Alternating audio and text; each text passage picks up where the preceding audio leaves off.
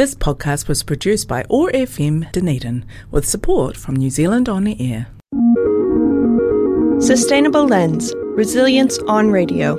Hear an informed, intelligent, and provocative discussion of issues every week as seen through the lens of sustainability.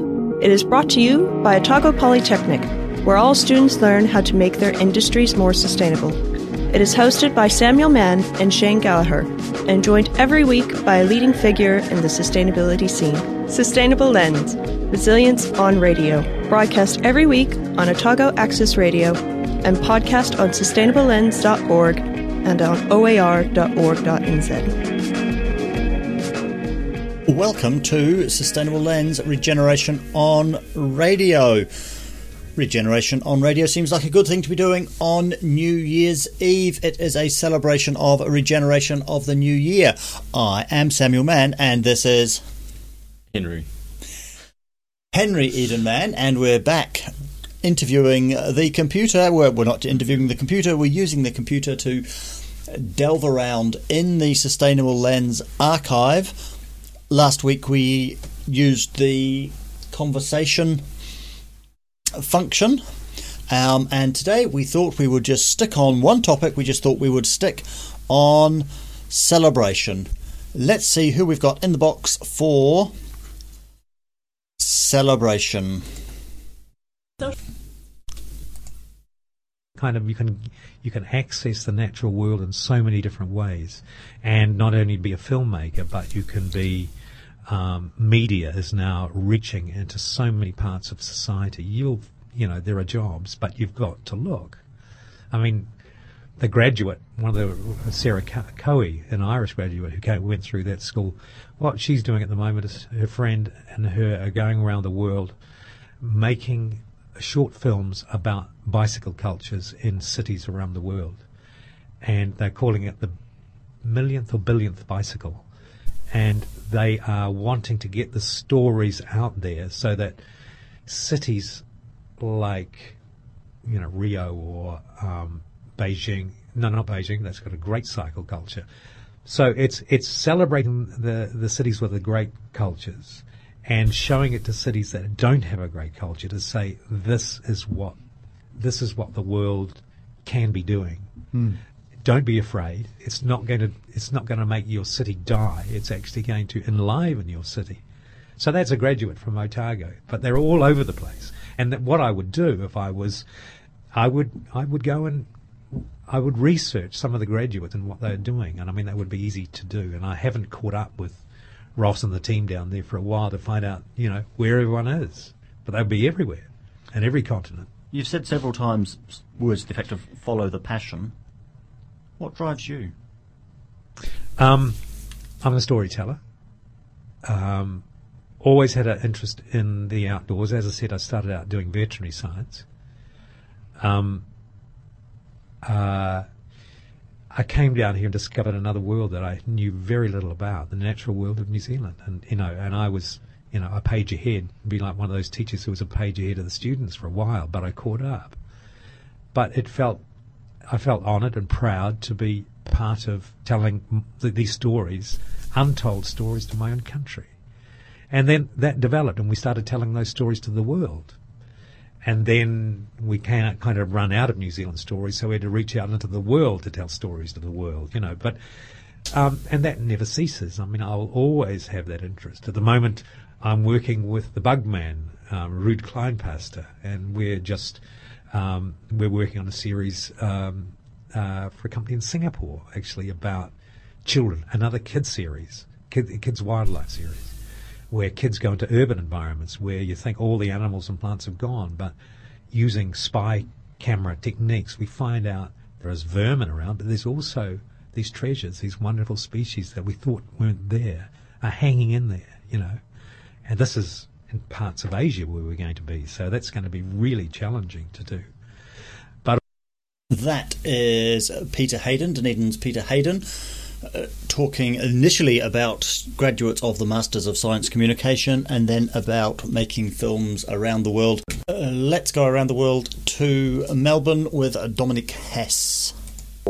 We have come from a way of thinking. So, when I was talking about shifting from the flat earth to the round earth, the flat Earth thinking um, that I see it as the moment, the, the bit that we're transitioning from right now is this idea that we can control, manage, um, understand everything. So this real rationalist and empirical kind of way of thinking about the world, and that plants and animals and nature all function like machines, and therefore we can design machines to fix it. We can design technology to fix it. I think what we're shifting towards is we see um, that there is a contribution that we have as humans beyond the bits of a mach- that make up a machine that does stuff with for us. Um, there's a creativity, there's a celebration, there's the concept of love and intuition. There are all those things that are way beyond what you can put, um, as far as I understand to date, uh, in a machine. And, and it's those, that, that creativity, that innovation, that intuition that helps solve problems. I've had this conversation about driverless cars, and I'm not an expert about driverless cars. But the problem I have with driverless cars and any machine that I know of is that it doesn't know how to break the rules. And sometimes you have to jump on a curve to miss a child, or you have to make decisions with a whole bunch of complex, immediate information that is more fight flight, uh, intuitive based reactions um, what Michelle calls the quantum story, how we connect to things without necessarily verbalizing them and so forth. That is way beyond what I understand technology could possibly provide. And so I think by focusing on, and often we de- design technology not for itself but to solve a problem. So and from Melbourne, let's go to Minnesota. Valentine Cadieux really fun was to take the people who were already eager to do this and to help provide them with there's so much existing curriculum and so many resources in the world. So, you know, you'd get one person in a program who'd say, oh, you know, so this ethics course or the criminal justice course would be great examples where people said, I don't see what this has to do with sustainability. And the criminal justice one was great because we worked with them for a few years running and like, well, so we do a course, we have a number of courses that take place with incarcerated people. So there'll be 12 students from Hamline and 12 students within the prison. It's called the Inside Out program. It happens at a lot of different schools. And they're like, well, we carpool, we, we, we bring a van when we go there.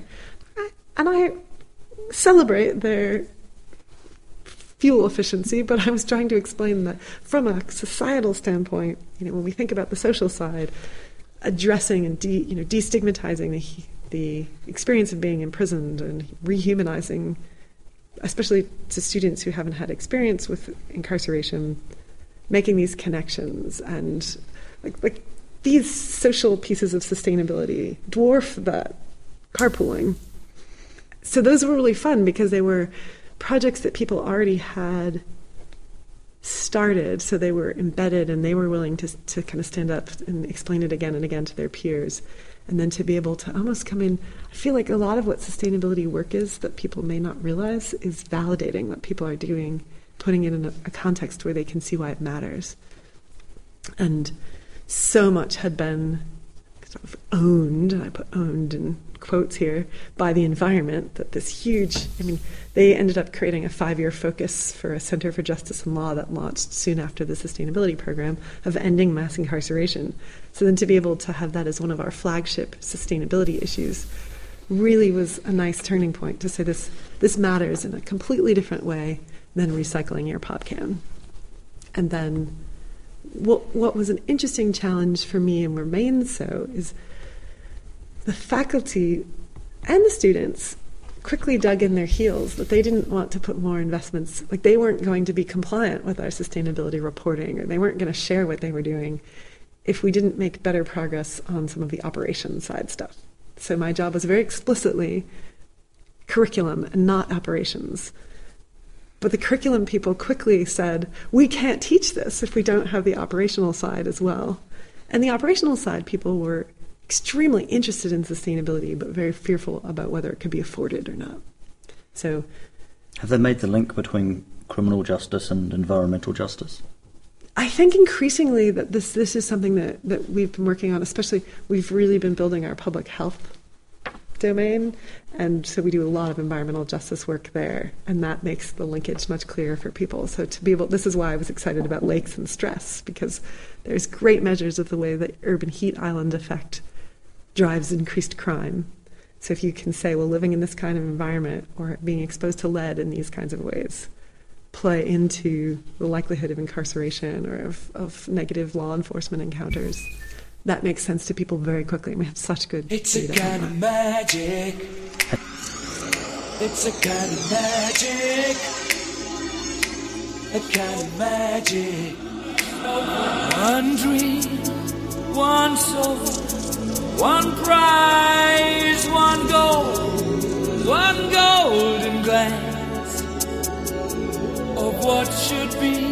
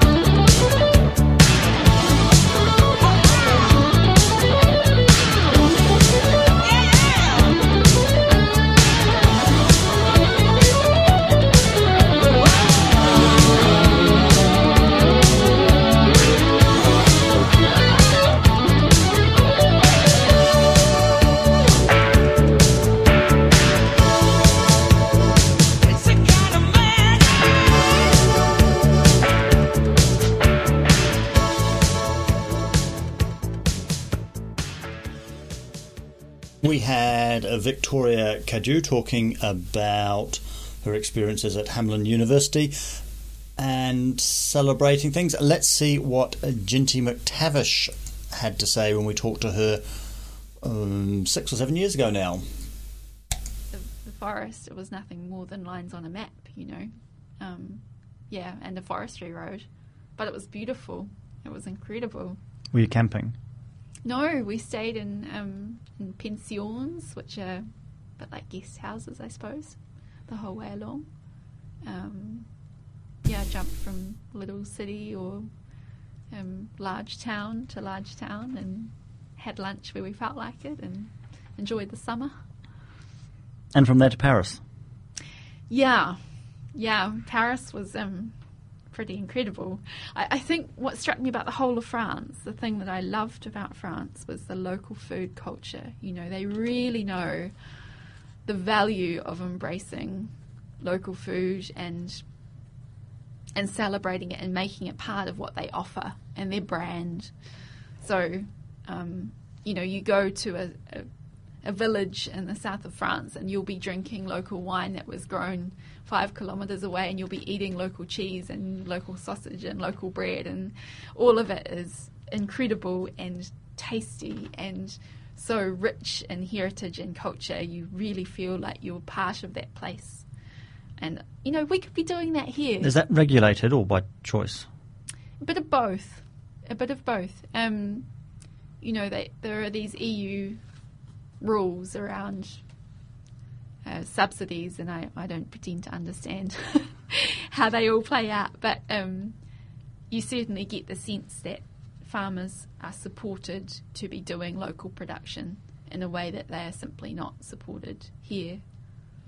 Yeah, but you know we we have all the we have all the right ingredients here in, in Dunedin for that. We have this incredible hinterland where, we, we, you know, we, we, we're the biggest city in New Zealand outside of Auckland by by land area. So we've got amazing rural hinterland which grows produce which is exported. We've got this fantastic coastline which is abundant in in terms of its marine life. We've got you know, as much as we moan about the weather sometimes, really pretty primo growing conditions for things like grapes and, and even horticulture and, you know, even my garden in the middle of winter, it's not too bad. so I think that we need to get a whole lot smarter about selling that part of what we can offer as a city and, and embracing it because, it, again, it's one of those things that has multiple benefits, doesn't it?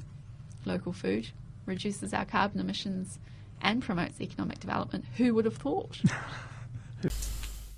Jinty MacTavish, who has promised to come back and talk to us in the new year, which happens real soon.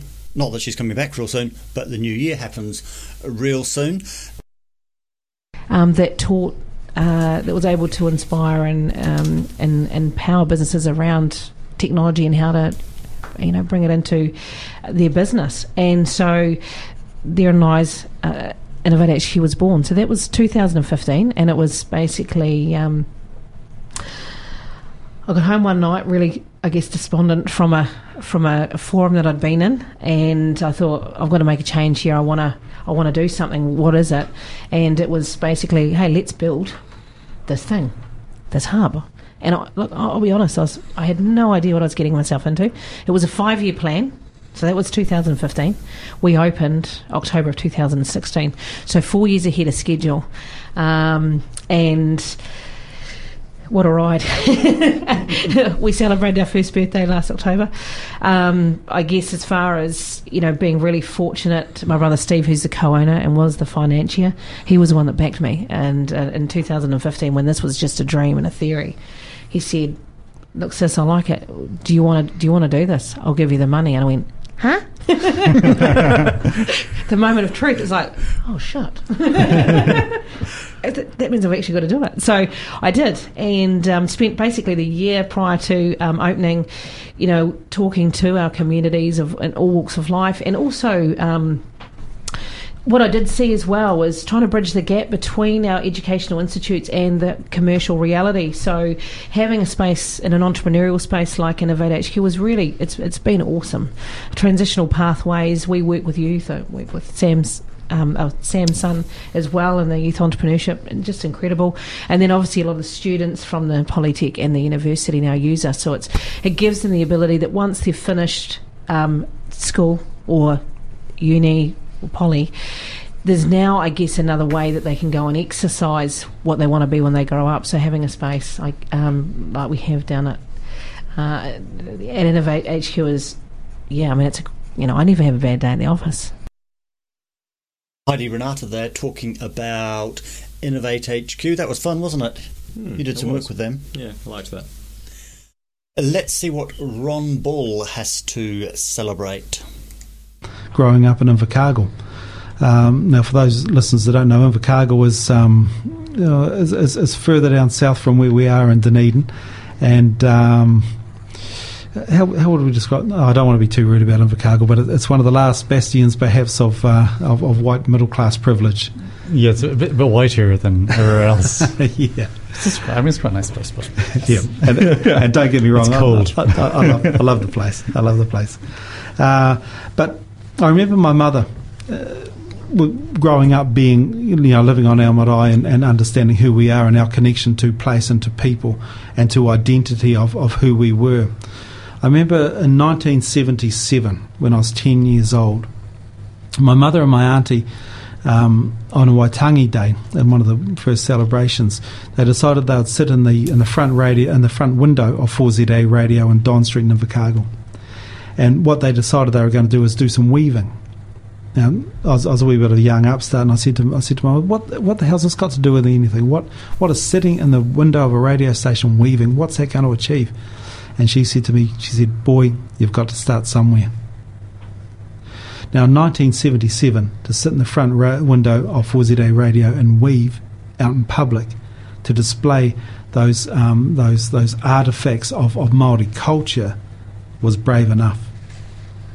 And she had that aspiration then of, of, of the two cultures coming together, of finding that unique New Zealand culture that sits in the middle of all that. And for me to be working on that stuff 40 years later, and to be honest, it is still aspirational, but things have changed. So for me, it's a, a continuation of that story. The danger of aspirational, of course, is that you think, yeah, it's it's like some fairyland utopia, Mm. but I think it's described as aspirational in a good way. Yes. Yep. Yep. And it is aspirational, and I think a lot of the stuff that we do has always been aspirational. You know, there, there's an aspirational conversation that's going around now around um, um, uh, compulsory te reo Māori language lessons within our schooling system. Now, for me, that is still aspirational. We're not going to get there anytime soon to have compulsory te reo lessons, learning a language within the, within schools.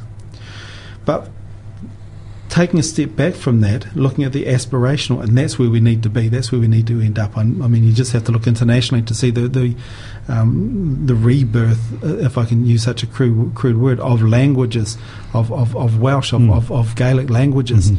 and how they're, they're starting to rise up and be accepted by those communities and embraced by communities. In New Zealand, we, we're still a wee bit behind with that. So the teaching of the language per se, um, as a compulsory subject within schools, I think is still aspirational. However, um, I think we can all agree as New Zealanders, there are certain words and phrases that we use that are of common usage. You know, Mm. the, the, the term kia ora, the, the, the term, you know, the, that word whānau. When we use those, we all know what they mean. And we also all know that they only mean something here in New Zealand. So I think we can look at the aspirational and aim towards that and think that's where we want to be heading. But I think also we need to, to reflect on the achievable. And when I think about those, you know, the, the term achievable, I think about those things that are both relevant, relevant today within this time frame, relevant to, to industries and relevant to um, to context, and those things that are applicable. So those things that we can actually use, the kia ora when we say hello to someone, the, the you know the, the, the whānau, the, the, just those simple terms.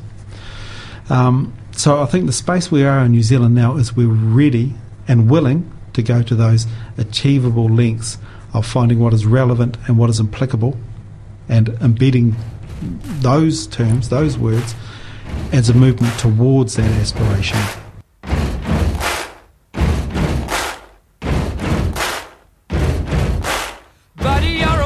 make a big noise playing in the street. Gonna be a big man someday. You got mud on your face, you big disgrace. Kicking your can all over the place, singing, We will.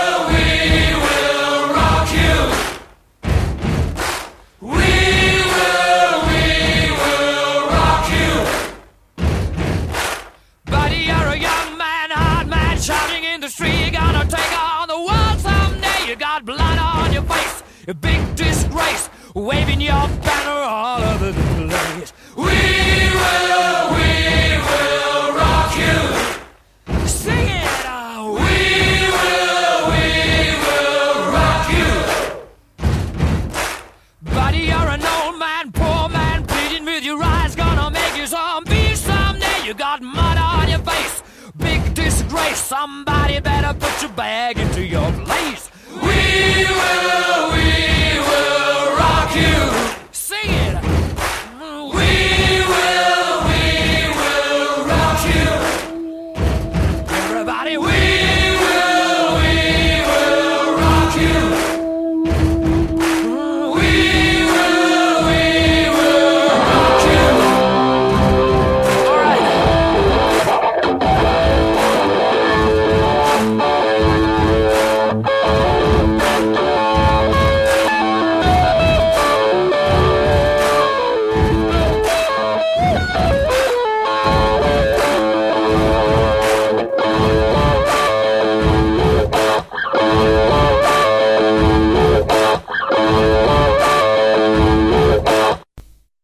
Was Ron Bull before Queen, uh, talking about aspirational change and mixing aspirational with achievable and applicable into a third way of working together. He's about to submit his Masters of Professional Practice on that very subject.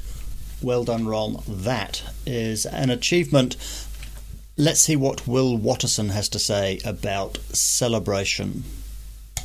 Chocolate, cocoa, sugar, that kind of thing. And some organisations, some councils, educational institutions, they're becoming fair trade organisations. That's right. Yeah. What's the, what's the importance of those? Well, at the end of the day, um, uh, it, if you think strategically about fair trade and who are, who are the major procurers and purchasers of of these kind of products, it's uh, it's people who sit in institutions like universities and workplaces. Um, and uh, order the tea and coffee for their staff and for their students and this kind of thing. And so, by saying to a university, "Hey, we invite you to become a fair trade workplace or a fair trade university and, and this is what that means and you have a wonderful story and layers of meaning to it and we really celebrate it and we get it out into the media but that means that you know thousands more cups of fair trade coffee and thousands more cups of fair trade tea are being purchased and consumed um, and that's making a really strong tangible impact for the producers. Um, So the, the direct impact, but also the story that they're telling to their staff exactly, and students. Exactly, because you know by uh, you know Otago University becoming a fair trade university, putting that stake in the ground, other other universities go, oh, oh, maybe we should be fair trade university, and you know it all adds to the to the university's mana and their and the, what they're offering to their students, I suppose. Let's hear from one of those students representing a couple of years ago, representing School Strike for Climate, Zach Rudin. Henry's friend Zach. Mm. crisis onto people so people feel helpless in that situation like they feel like okay i can do this and this but what's that actually doing So, in some perverse way, is that some great victory by the fossil fuel companies of making Yeah. you feel guilty? yeah I, i'd say it is um, and i'm i'm saddened to see uh, uh, even the own new zealand government kind of backing that to some extent at least But in terms of that mass mobilisation, maybe we don't need to convince everybody. Mm. Maybe we just need to get on with having a better life. Mm. Uh, you bought an electric bike. I did, yeah. That's cool. yeah, it's a fantastic mode of transport. Yeah, for sure. Yeah, great substitute for a car. My best investment by far. So, should we be celebrating that? um, I I don't think there's, to be honest, um, not to bring the mood down or anything, but I, I don't think there's um any cause for celebration as things currently stand. I mean, just the state of the world with the Australian bushfires, which burned around 16 million hectares already. Um, and in comparison, that the the Amazonian rainforest, which uh, became viral for its burning, um, that was around one million hectares. Um, and just seeing more and more unprecedented uh, extreme weather events and more and more politicians coming into power who don't uh, who who are, who are climate deniers and um, and who aren't prepared to enact uh, proper policy to address the issue. Um, it's it's caused me, um, I think, individually to think that this this is something that can't be solved. Not only can it not be solved through our consumer choices, but it can't be solved through um, participation within the status quo uh, and within our democracy. But actually, it needs to be solved through massive public upheaval um, and putting the power into the hands of the people, um, and then having essentially a revolution on a global scale is what it really comes down to at this stage. Hey, that's Um, a big step up from taxes and carbon offsets. yeah, yeah, for sure it is. Um, but I think that is the necessary call to action um, at this stage because we are facing a crisis on a global scale. I arguably um, the biggest crisis we have ever faced as um, as a species, uh, and this transcends politics. It transcends race. It transcends religion. Um, and it, it's it's indiscriminate of all people. That being said, also it um it is um it disproportionately affects communities um like as mentioned before indigenous communities and Pasifika communities um and people um in lower economic statuses um in terms of uh, flooding and coastal erosion and um all of these effects which which a lot of people are failing to re- realize. Yeah That's the ever so cheerful Zach Rudin. He really is ever so cheerful, isn't he, Henry? Yeah, he is. Attempting to bring the mood down, but then getting quite excited about the glint of a revolution, and exciting Shane and I just by the fact that he cares and he's doing something about it. Maybe we should be making more of a celebration of that. And um, you know it pulls people together. I mean, that's the experience we've had in Christchurch and experience in Japan and stuff. The communities actually came together and and, and uh, coalesced and and dealt with the, the crisis. And we need to start thinking about how that's going to happen because the things that we're not going to run out of, we're not going to run out of um, ingenuity. We're not going to run out of um, social cohesiveness. We're not going to run out of you know things like you know people coming together and, and doing great things and creativity. We're not going to run out of run out of those things. And and that's what we need to focus. on. It's funny that they that they are focusing on this. You know, we must deal with the post-apocalyptic world where you know we're all like you know, you know, fighting the cannibals off or whatever we're doing. It's strange. So, so this, yeah, this yeah, but this is this is consumers is, is is going the other way, isn't it? yeah, it is. It's, it's about building the community. celebrate things that are. It's the yeah. You're building the community here, aren't you? You- You've taken Absolutely. a problem. This is a big problem. Let's create a community out of it Mhm. and actually solve it. Mhm.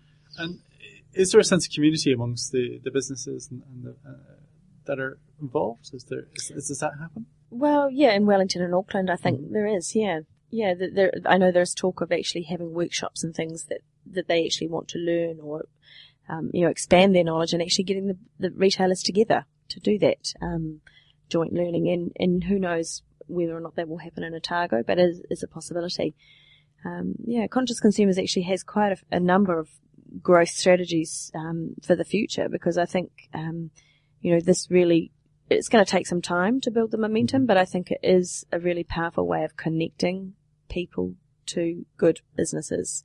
And, you know, one of uh, the, the kind of three strategies of growth are looking at going all around all of New Zealand, so including Southland and regions that um, aren't currently covered. Um, also to look at other sectors. So at the moment, as, as we talked about, it's only hospitality, but um, there there are other sectors that um, could really use some kind of tool to help people decide what is a good product and what is not, because there is so much greenwash and um, and uh, you know, false advertising that goes um, on a product. Um, and the other thing is that, you know, even the ability perhaps to take this internationally to other countries because there is no, there is no product like this or no service that, um, that kind of connects people in this way uh, anywhere else in the world that we know of. Wow, that's Yeah. pretty impressive. Yeah. I mean, again, this is you know innovation in the in the face of like here's a challenge, let's innovate and do something new and constructive and Mm. and innovative. And this this is I mean this is very very clever. This is brilliant. That is Megan Williams, who was then representing Conscious Consumers. She's moved on to other things now, I think, although Conscious Consumers is now known as Coco, I think. Um, she was talking about the ingenuity of people and that we should be celebrating that. Is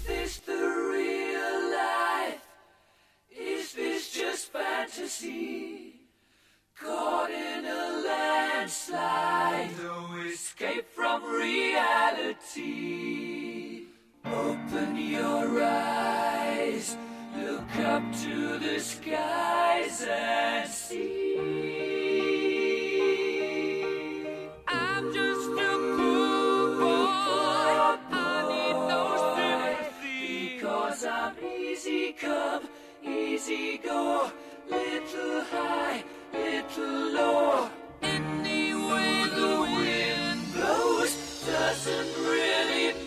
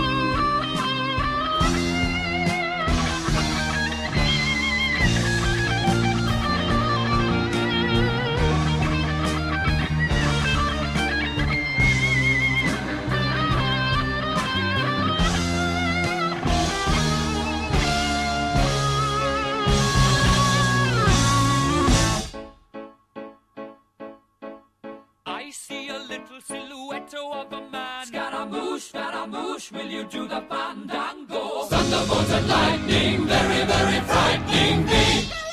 Galileo, Galileo, Galileo Figaro. Magnifico! I'm just a poor boy, nobody loves me. He's just a poor boy from a poor family, sparing his life from this monstrosity.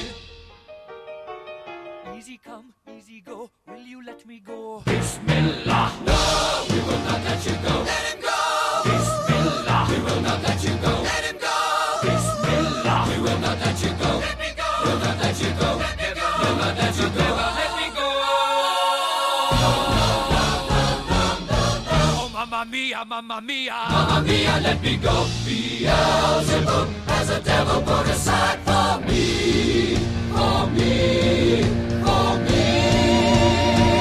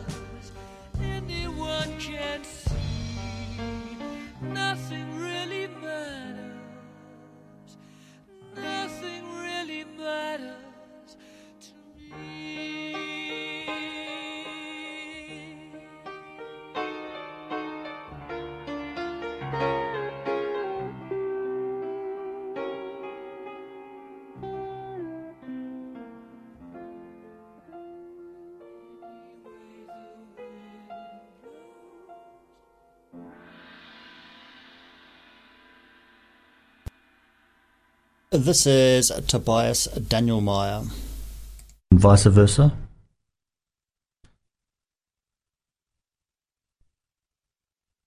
Um, yes, you can. Um, the the paper I wrote there is um, the architecture of post post consumerism. So um, thinking about something people are craving at the mo- at the moment is um, the the consumer consumerism sort of has gone away. Big company names that sort of appeared on the on the world map at some stage. We now find sort of almost a an an anti anti movement to that, where we have craft beers um, and we have um, sort of regional cuisines that people are sort of celebrating. You have food shows that are actually engaging with that, and there's a there's a component to it where you would say it's not about um, a mass market. It's much more um, viable if you actually can connect with um, regional aspects that actually is meaningful to people and people get uh, highly debated word authentic experiences whatever that means so the architecture of post-consumerism was basically uh, a search for strategies was an architecture that sort of caters for the uniqueness of a place rather than more of the same Uh, that was Tobias Daniel Meyer talking about what was he talking about? Post consumer architecture. Uh, this is Robert Costanza.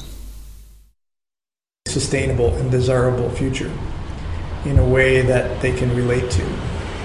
That's been one of the more, most difficult parts of this process. You can describe this future, you know, future world uh, in a text narrative, you know, but uh, but really, I, I would like to be able to, you know, produce a virtual reality, you know, kind of world where people can here walk into this world.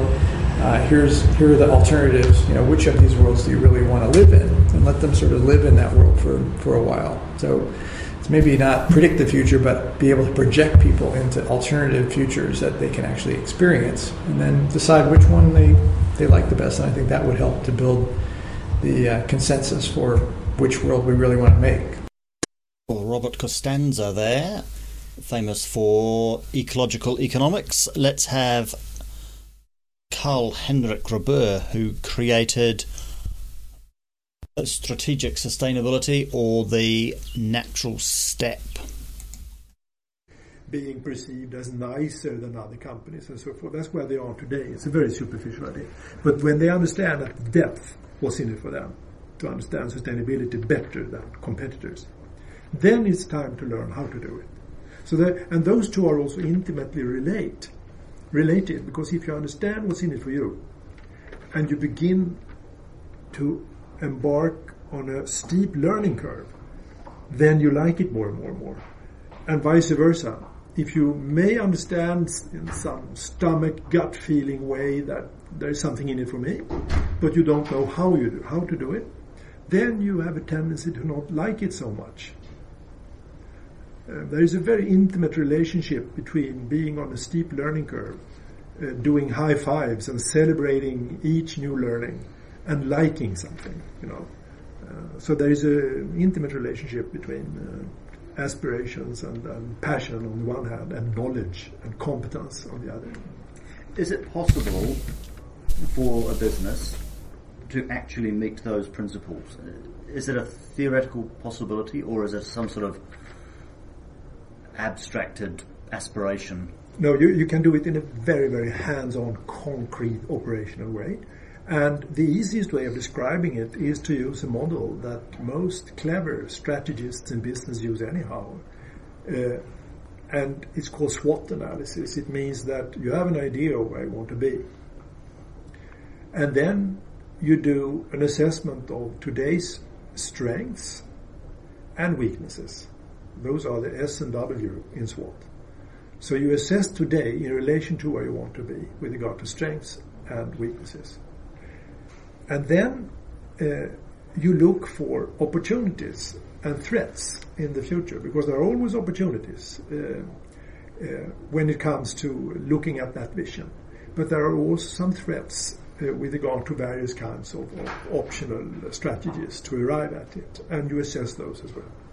Now you have a setup of, of stuff today and some relevant stuff for tomorrow, and then you outline your strategy. What we've done is very simple in this context. When you talk about where you want to be, your vision for the future, uh, we have put boundary conditions for sustainability on that, which is which makes complete sense. Why dreaming of any vision if it is not sustainable? Why would you try to design a vision for your company that cannot be? Uh, if you contribute to unsustainability at the global scale, you will be more and more and more punished, and your time will run out. You will be hit by resource costs, um, opportunity costs, uh, fire brigading when competitors grab hold of new market opportunities. You will be hit by lower and lower loyalty amongst your staff. You will lose talent wars because intelligent people do not want to work with you anymore. There are myriad of reasons why you should make your SWOT uh, analysis uh, linked to uh, boundary conditions for sustainability. And we have gone through that in depth and shown this to business. And we haven't experienced once, not once, that an executive team have disputed this logic, saying, no, no, you are wrong. We are not losing more and more forests, or we don't have any, we don't have an expansion of the human population, or we don't have any impacts related to toxicity. They don't even try, nor do they uh, try something idiotic like, but that particular disaster at the global level will leave us here in our organization completely unharmed or untouched. They don't even go down that track. The thing is that they have not previously been encountering a very tight strategic model by which they can hands-on use it in a SWOT-like context. We call that ABCD analysis. It's very hands-on and they understand it right away and they begin digging where they stand at that first two-hour understanding of the framework. Can an industry such as an airline industry, can it be sustainable? Absolutely. Uh, they all industries, mining industry, uh, arms industries, uh, or any industry uh, can be uh, put at use for a gradual development towards sustainability by not trying to improve necessarily exactly what's going on today, but by envisioning what kind of human service is it that we provide? How could we provide that service in a much smarter way within boundary conditions of sustainability? And how can we stepwise move from where we are today until that future and earning money all the way? If you do that with the airline industry, which is your example, we can of course change fuels to be renewable. We can develop uh, Zeppelin uh, airships again when we are not in a, in a very big hurry.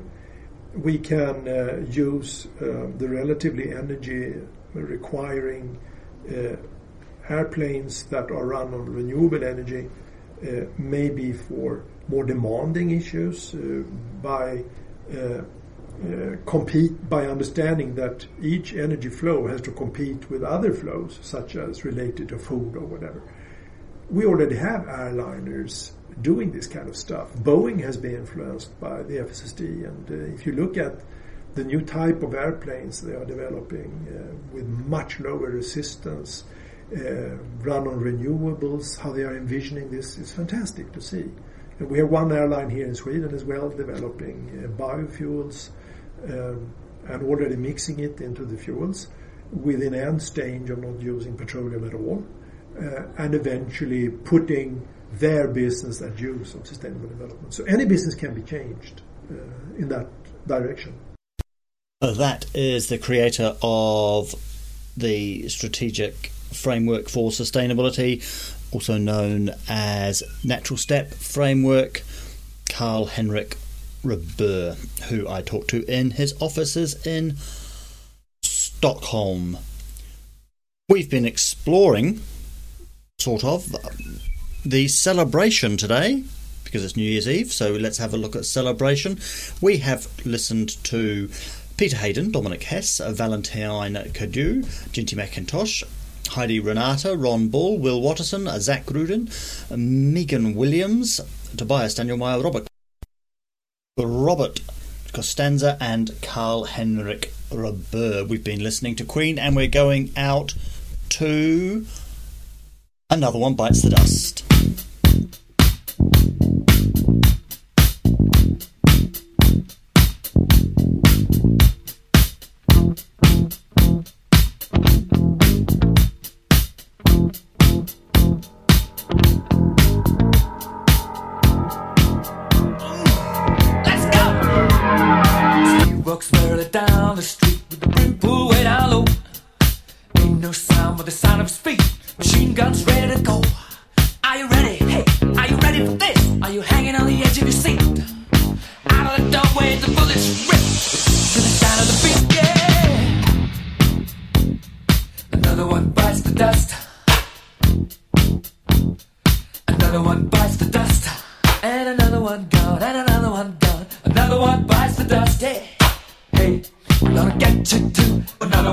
The dust.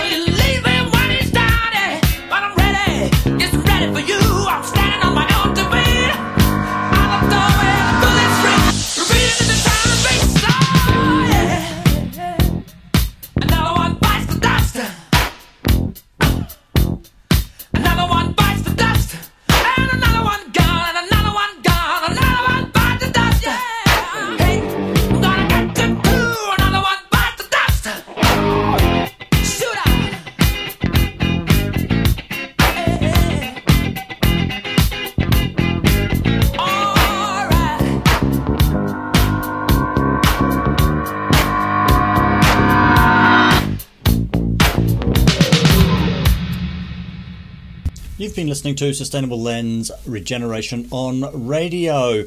We have been celebrating celebration today. I'm Samuel Mann, and this is Henry Edenman. And we hope you enjoyed the show and that you have a very happy new year. At Otago Polytechnic, we've made a commitment to sustainability in all that we do. High quality, hands on education is our trademark, and it's delivered with a focus on sustainable practice. We even have a school dedicated to it, our Centre for Sustainable Practice.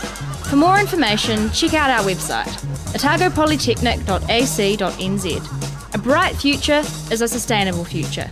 Otago Polytechnic, proud sponsor of Sustainable Lens. This podcast was produced by OAR FM Dunedin with support from New Zealand On the Air.